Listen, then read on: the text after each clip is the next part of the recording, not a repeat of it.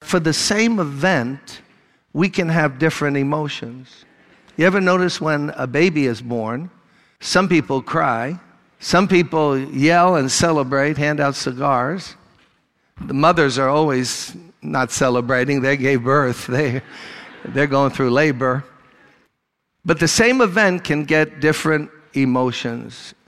And Palm Sunday, or how we got Palm Sunday tradition, was a day that stood out in the Bible for the tremendously different reactions emotionally that came when Jesus, now at the end of his earthly ministry, goes up on a hill and starts down into Jerusalem. And as he goes into the city, they start, although Luke doesn't mention it, waving palms, they put garments down. And I want you to notice the reaction of these three different emotions, how they came about, including the emotions of Jesus. After Jesus said this, he went on ahead, going up to Jerusalem. As he approached Bethphage and Bethany at the hill called the Mount of Olives, he sent two of his disciples, saying to them, Go to the village ahead of you, and as you enter it, you will find a colt tied there, which no one has ever ridden. Untie it and bring it here, a donkey. If anyone asks you, Why are you untying it? say, The Lord needs it. Oh, there's a good lesson there. You know, the Lord touches something in our life, says, I need it. Your time, your energy, your gifting. Those who were sent ahead went and found it just as he had told them. As they were untying the colt, its owners asked them, Why are you untying the colt? They replied, The Lord needs it. And they just gave it up. Praise God. They brought it to Jesus, threw their cloaks on the colt and as a saddle and put Jesus on it. As he went along, people spread their cloaks on the road. Instead of a royal carpet, they didn't have a carpet, so they just put their coats, their outer garments on it. When he came near the place where the road goes down the Mount of Olives, the whole crowd of disciples, believers, including children we know, began joyfully to praise God in loud voices for all the miracles that they had seen Jesus do. Blessed is the King who comes in the name of the Lord. Peace in heaven and glory in the highest, or Hosanna. Some of the Pharisees in the crowd said to Jesus, Teacher, rebuke your disciples.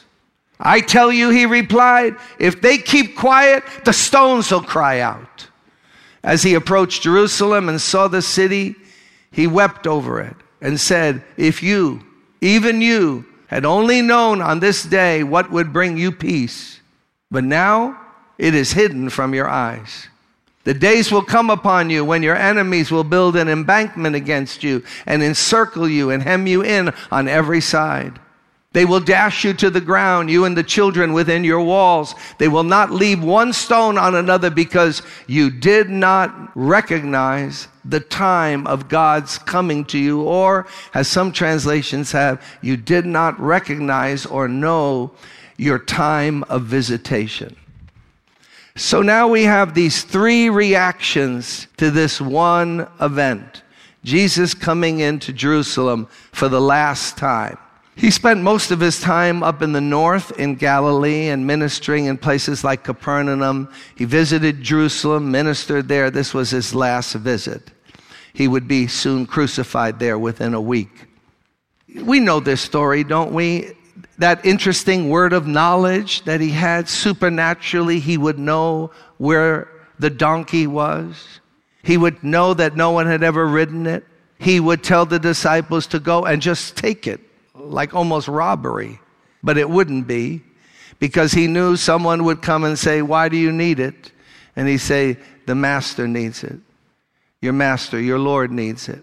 And they would let him have it. And then he would ride on it with the saddle of a few garments and come down. Most times during war, the Roman generals would ride a horse to show triumph. But a donkey here in this case is not a sign of humility because a donkey wasn't looked at like we look at a donkey compared to a white, beautiful horse. A donkey was a noble animal back then, 2,000 years ago, and what it spoke of was peace. the fact that this king is coming in peace. And kings would, in the Old Testament, sometimes ride on a donkey. So it's not humility, it's I'm coming in peace. He's the Prince of Peace. And as he's riding down, they are laying more garments for Jesus to ride over. And they cut down the palm branches and they start waving palms. And there's a racket, there's so much noise, and the people are yelling, Hosanna, blessed is he who comes in the name of the Lord. Hosanna is a hard word to translate if you study it because it actually means like, God save us. But it wasn't so much a prayer as save us celebrating, like, God saves us. God is awesome. That's how Hosanna began to be used as an exclamation of praise. And they're making all this noise as a racket. And the religious leaders, the common people are praising Jesus. Why? For all the miracles that they had seen. They had seen him do so many amazing things. And then they had seen his spirit, his kindness, his love, his mercy. He touched lepers. He lifted up women who had fallen by the wayside and picked them up and restored them to wholeness, and men too. So they were yelling and praising God for that. And then the religious leaders say, That bothers us. All that noise, all that praising, all that, those hallelujahs and all that hosannas. Why, why don't you stop them? And who are you anyway? Only God deserves that kind of praise. And to be honest with you, we don't like that kind of emotion anyway, all that noise. Don't you know how to be religious and proper? We're the experts on it. You got this rabble, just crowd, this mob making all this noise. So you got people happy and celebrating. You got the religious leaders critical and angry. And then you got Jesus. And it's like he says to them, Oh, if they don't praise me, the rocks will cry out. Well, what's he mean there? He means if these people don't praise me, the earth knows who I am. The very earth would praise me, gives earth a personality and life. The rocks will cry out if someone doesn't praise me. This is before the cross. And then, as he answers that, he looks at the city and then he begins to cry. There's two words in the New Testament there the life of Christ when he wept. He wept at Lazarus' tomb, which was a quiet, silent kind of weeping. This word is the loud word, the word for sobbing convulsively, for crying out loud. Now you got other emotion. You got people celebrating, you got people angry and critical, and now you have Jesus convulsively crying out loud, sobbing.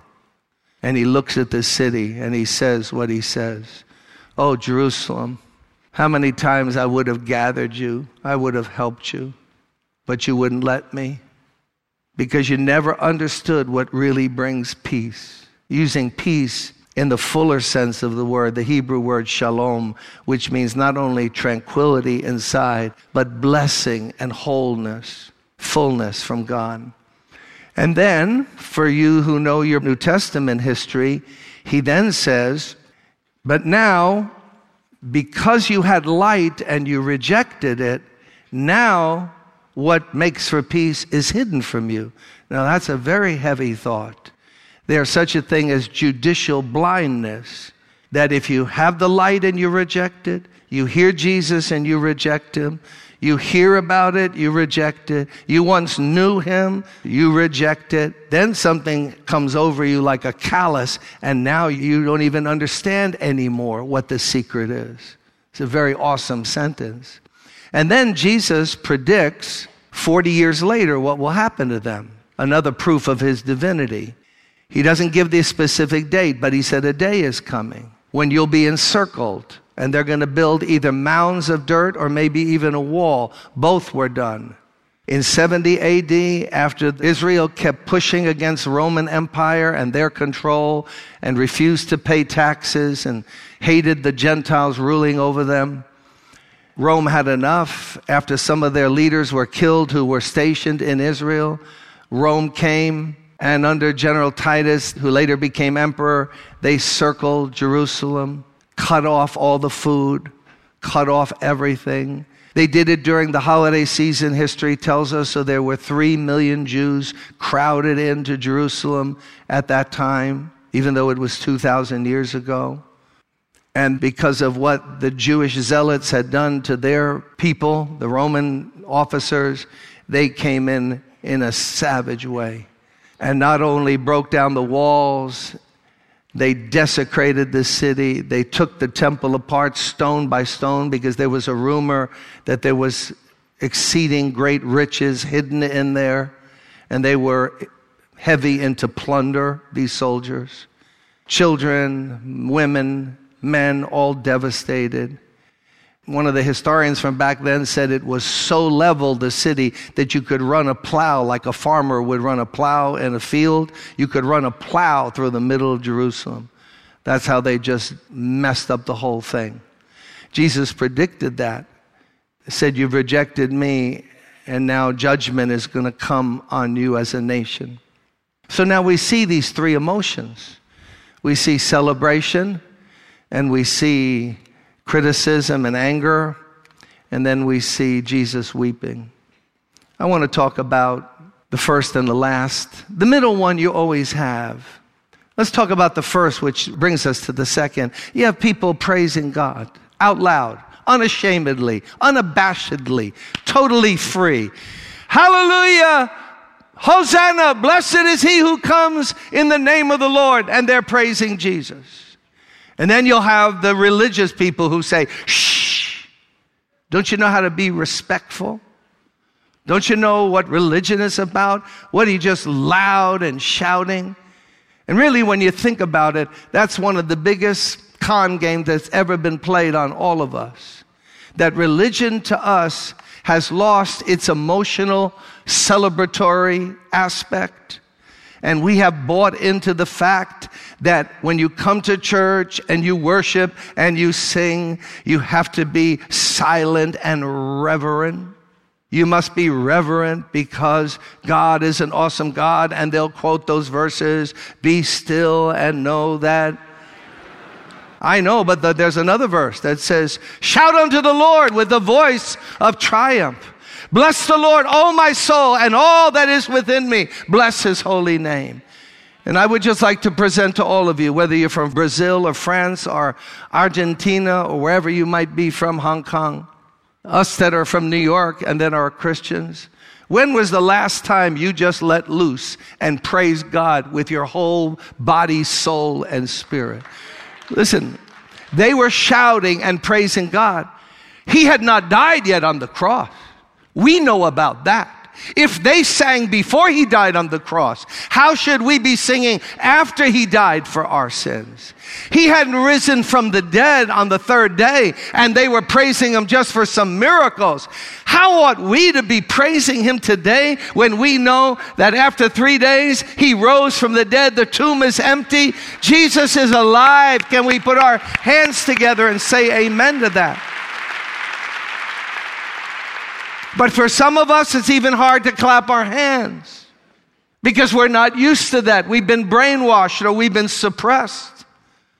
Oh, that men might praise the Lord is said over and over again in one way or another in the Psalms. When they were praising God, Jesus didn't get embarrassed and say, You shouldn't be doing that. He received it as legitimate praise, shouting, laughing, happiness, noise, that's so far from us. And yet in heaven, it's going to be that way. In the book of Revelation, it says the sound of the praise is like 10,000 oceans upon 10,000 oceans crashing together. That's the noise. Why are we so quiet now here on earth? When God has done so much for us, they were praising the Lord so loud, and not one of their lives had been changed. Not one of them had been born again because that hadn't happened yet. He had not died on the cross, shed his blood. Oh, the blood of the Lamb. The precious blood of the Lamb. My sins are gone. We're, we're clean from all condemnation. There's no record of anything we've ever done wrong, whether it was yesterday or last week or 10 years ago. It's all been washed away by the blood of Jesus. That hadn't happened to them, and they were yelling and shouting, and some of us are quiet like a rock. We can't say hallelujah. We can't lift our hands. We've been brought up around this idea of keep it down, and yet go to a hospital when a baby is born. See how the family reacts. We're going to have the Summer Olympics in Brazil in 2016 this year. Watch when someone wins the gold medal. Watch how they wave the flags in the opening ceremony. Tell me if they're quiet and subdued. When someone wins the 100 meter dash, when someone wins the tennis gold medal, See how they celebrate and they all go wild. Nobody says they're crazy. They're celebrating over gold medals and we're not quick to praise God out loud. Oh, come on, let's put our hands together and shout out loud. Come on, shout out loud. Blessed be the name of the Lord. Blessed be the name of the Lord. Blessed be the name of the Lord. Oh, that men and women might praise the Lord.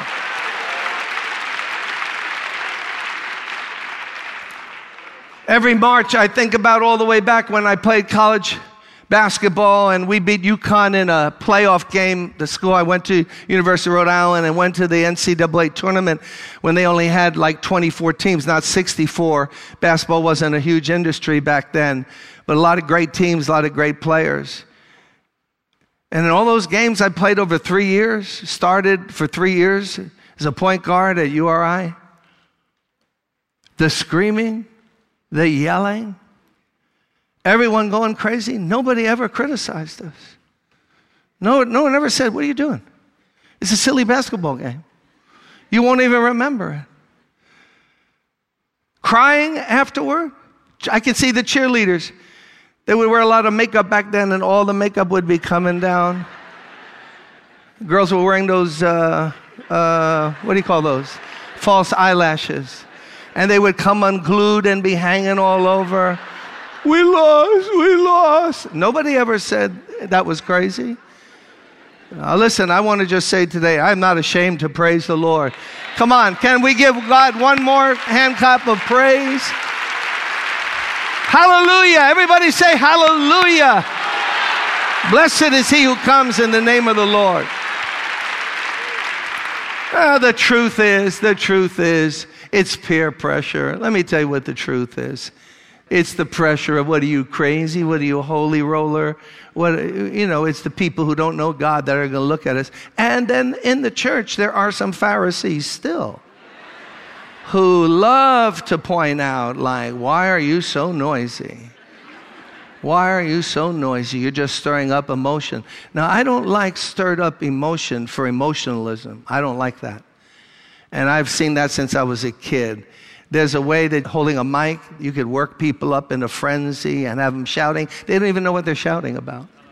You can preach in such a way where the people just start going all over the place.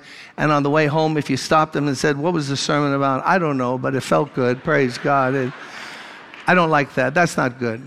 God wants us to have intelligent worship. Amen. But in spirit and in truth. How many can remember the old you before Jesus came?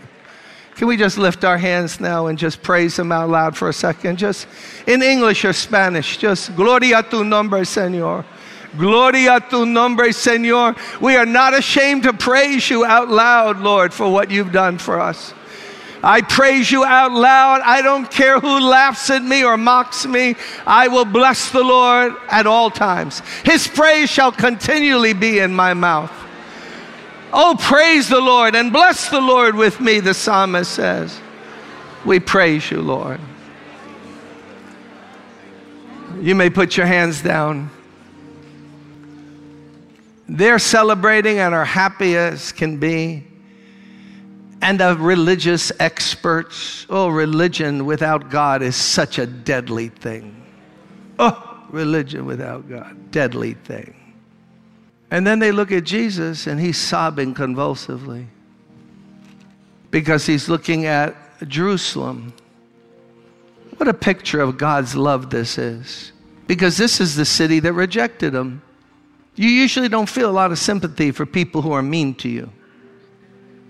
One of the signs of really going deep in God is that when people are ugly to you, you can have compassion on them and feel bad for them. Most of us, it's tit for tat. You're nice to me, I'm nice to you. You be ugly with me, hey, I'll come at you. But not Jesus. Jesus wept over them. He wept over them. And he said, convulsively, out loud.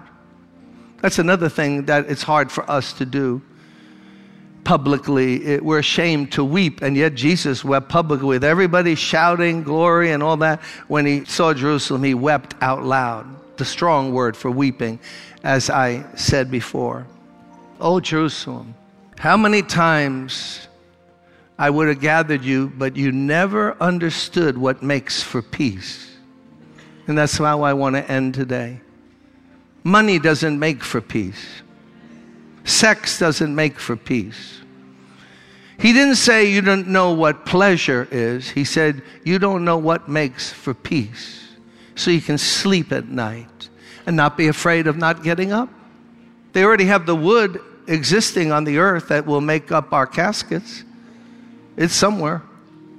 But when you have God's peace, you can look at death and the grave and say, Where is your victory? We overcome you through Jesus Christ our Lord. We have peace when we're alive. We have peace when we face death. We have peace. We have peace. And they didn't know what made for peace. They thought by trying to live a good life, you would have peace. You don't have peace trying to live a good life. Are some of you here misguided by thinking that if you try to live a good life, you'll have peace and God will be pleased with you? You won't. You won't have that peace. God will not be pleased with you. He wants you to live a good life, but you got to start where He wants you to start. Believe on the Lord Jesus Christ. Receive Him as your Savior because He died on the cross for you. Trying to earn God's favor, you'll never earn God's favor. All we like sheep have gone astray. No one, according to a judge, standing before just a judge, you know, I read a psalm this week Lord, if you would count iniquity, who of us could stand before you? Who of us could even stand for a tenth of a second in God's holy presence if he would just look for faults? Ah, but Jesus came. That's what makes for peace. He's called the Prince of Peace. You have to have a relationship with Jesus. You got to give him your life, make him the center. But not they wouldn't do it. See, this is where we also learn that even though God's word is powerful, not everybody receive it. Even though Jesus is the Almighty in human form, not everyone receives him. This is what the Bible calls the mystery of iniquity. You could have Jesus this close to you and miss it. You could go to church every Palm Sunday and Easter and maybe a few other Sundays. You could be a member, you could be a deacon in a church somewhere and miss it and not have peace. And that's why Jesus cried. He wasn't like we would be in the natural. All right, you're going to crucify me? Fine. You'll get your reward one day for what you're going to do to me. No. I leave this with you. If Jesus wept over Jerusalem 2,000 years ago, what's he doing today over New York City, Los Angeles, London, Tokyo, Hong Kong, Buenos Aires? See, Judgment doesn't make him happy. What makes God happy is to show mercy. He delights in mercy. He delights in helping people and giving them peace. He cannot force you. He cannot force me to come, but He invites us to come. And just like Jerusalem had a future after rejecting God, we all have a future if we reject God's sacrifice of His Son, Jesus Christ. That's the awesomeness of the decision that we make. But I offer you peace today.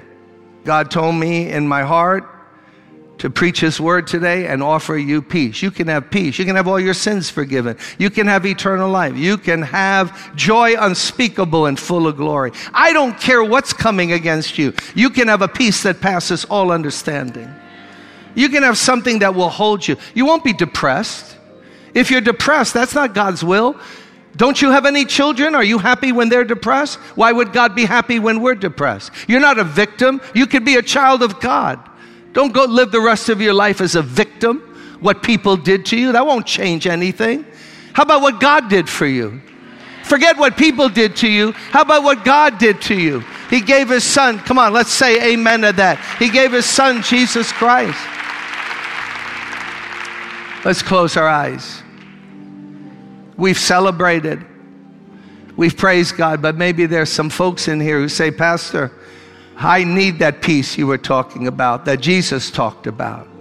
If you only knew what made for peace, but you missed your day of visitation. Can I be so bold to say that this might be one of your last days of visitation? You're in a church, you're alive, someone's telling you about Jesus. Not religion, not going to church, but Jesus. Jesus as Lord of your life, Savior. If you would like me to pray for you before you go out at the end of this Palm Sunday service, if you feel in your heart that God's been talking to you while I've been speaking His word, just stand where you are and say, Pray for me. I need the peace that only God can give. And I know it comes through Jesus. Just stand right where you are and say, Pray for me. I need that peace. I do not have tranquility. I have anxiety. I have depression. I don't have joy. I don't have victory. I'm hobbled in a way. Just stand right where you are. That's it. Thank you. Stand right where you are. Thank you. Stand.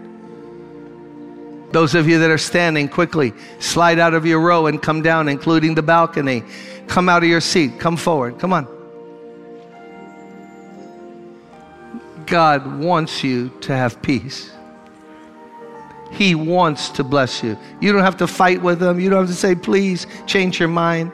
He loves you so much that he already gave his son for you. There's no battle here. What there is is surrender needed. Don't fight, surrender. Just say, God, I surrender to Jesus. I want Jesus to be my Lord, my Savior. I want Jesus in my life. I want Him every day. I want Him controlling my life. I want Him to give me the peace that I have not been able to find. Listen, all the people that sang up here, the background singers, all the congregation, you don't think we've been out there trying the other stuff in days gone by? We've tried everything. You name it, we tried it. But it's all a dead end. Am I right, congregation? Only Jesus brings peace, gives salvation. Only Jesus can do that. Do you understand me? Come on, I'm going to pray for you. Repeat after me here in the front. Say it loud so the congregation can hear it. Those standing with you will pray out loud too. Dear God, I believe in Jesus, that He is the Son of God born of a virgin, crucified on Calvary. On the third day, he rose from the dead. I need him in my life as my Lord, as my Savior. Give me your peace, God. I confess my sins. I am sorry for my sins. I want to live for you. I come to the light today and I ask for your salvation. Do what you promised. Whoever calls upon the name of the Lord shall be saved, shall be saved, shall be saved. I receive that salvation and your peace. In Jesus' name.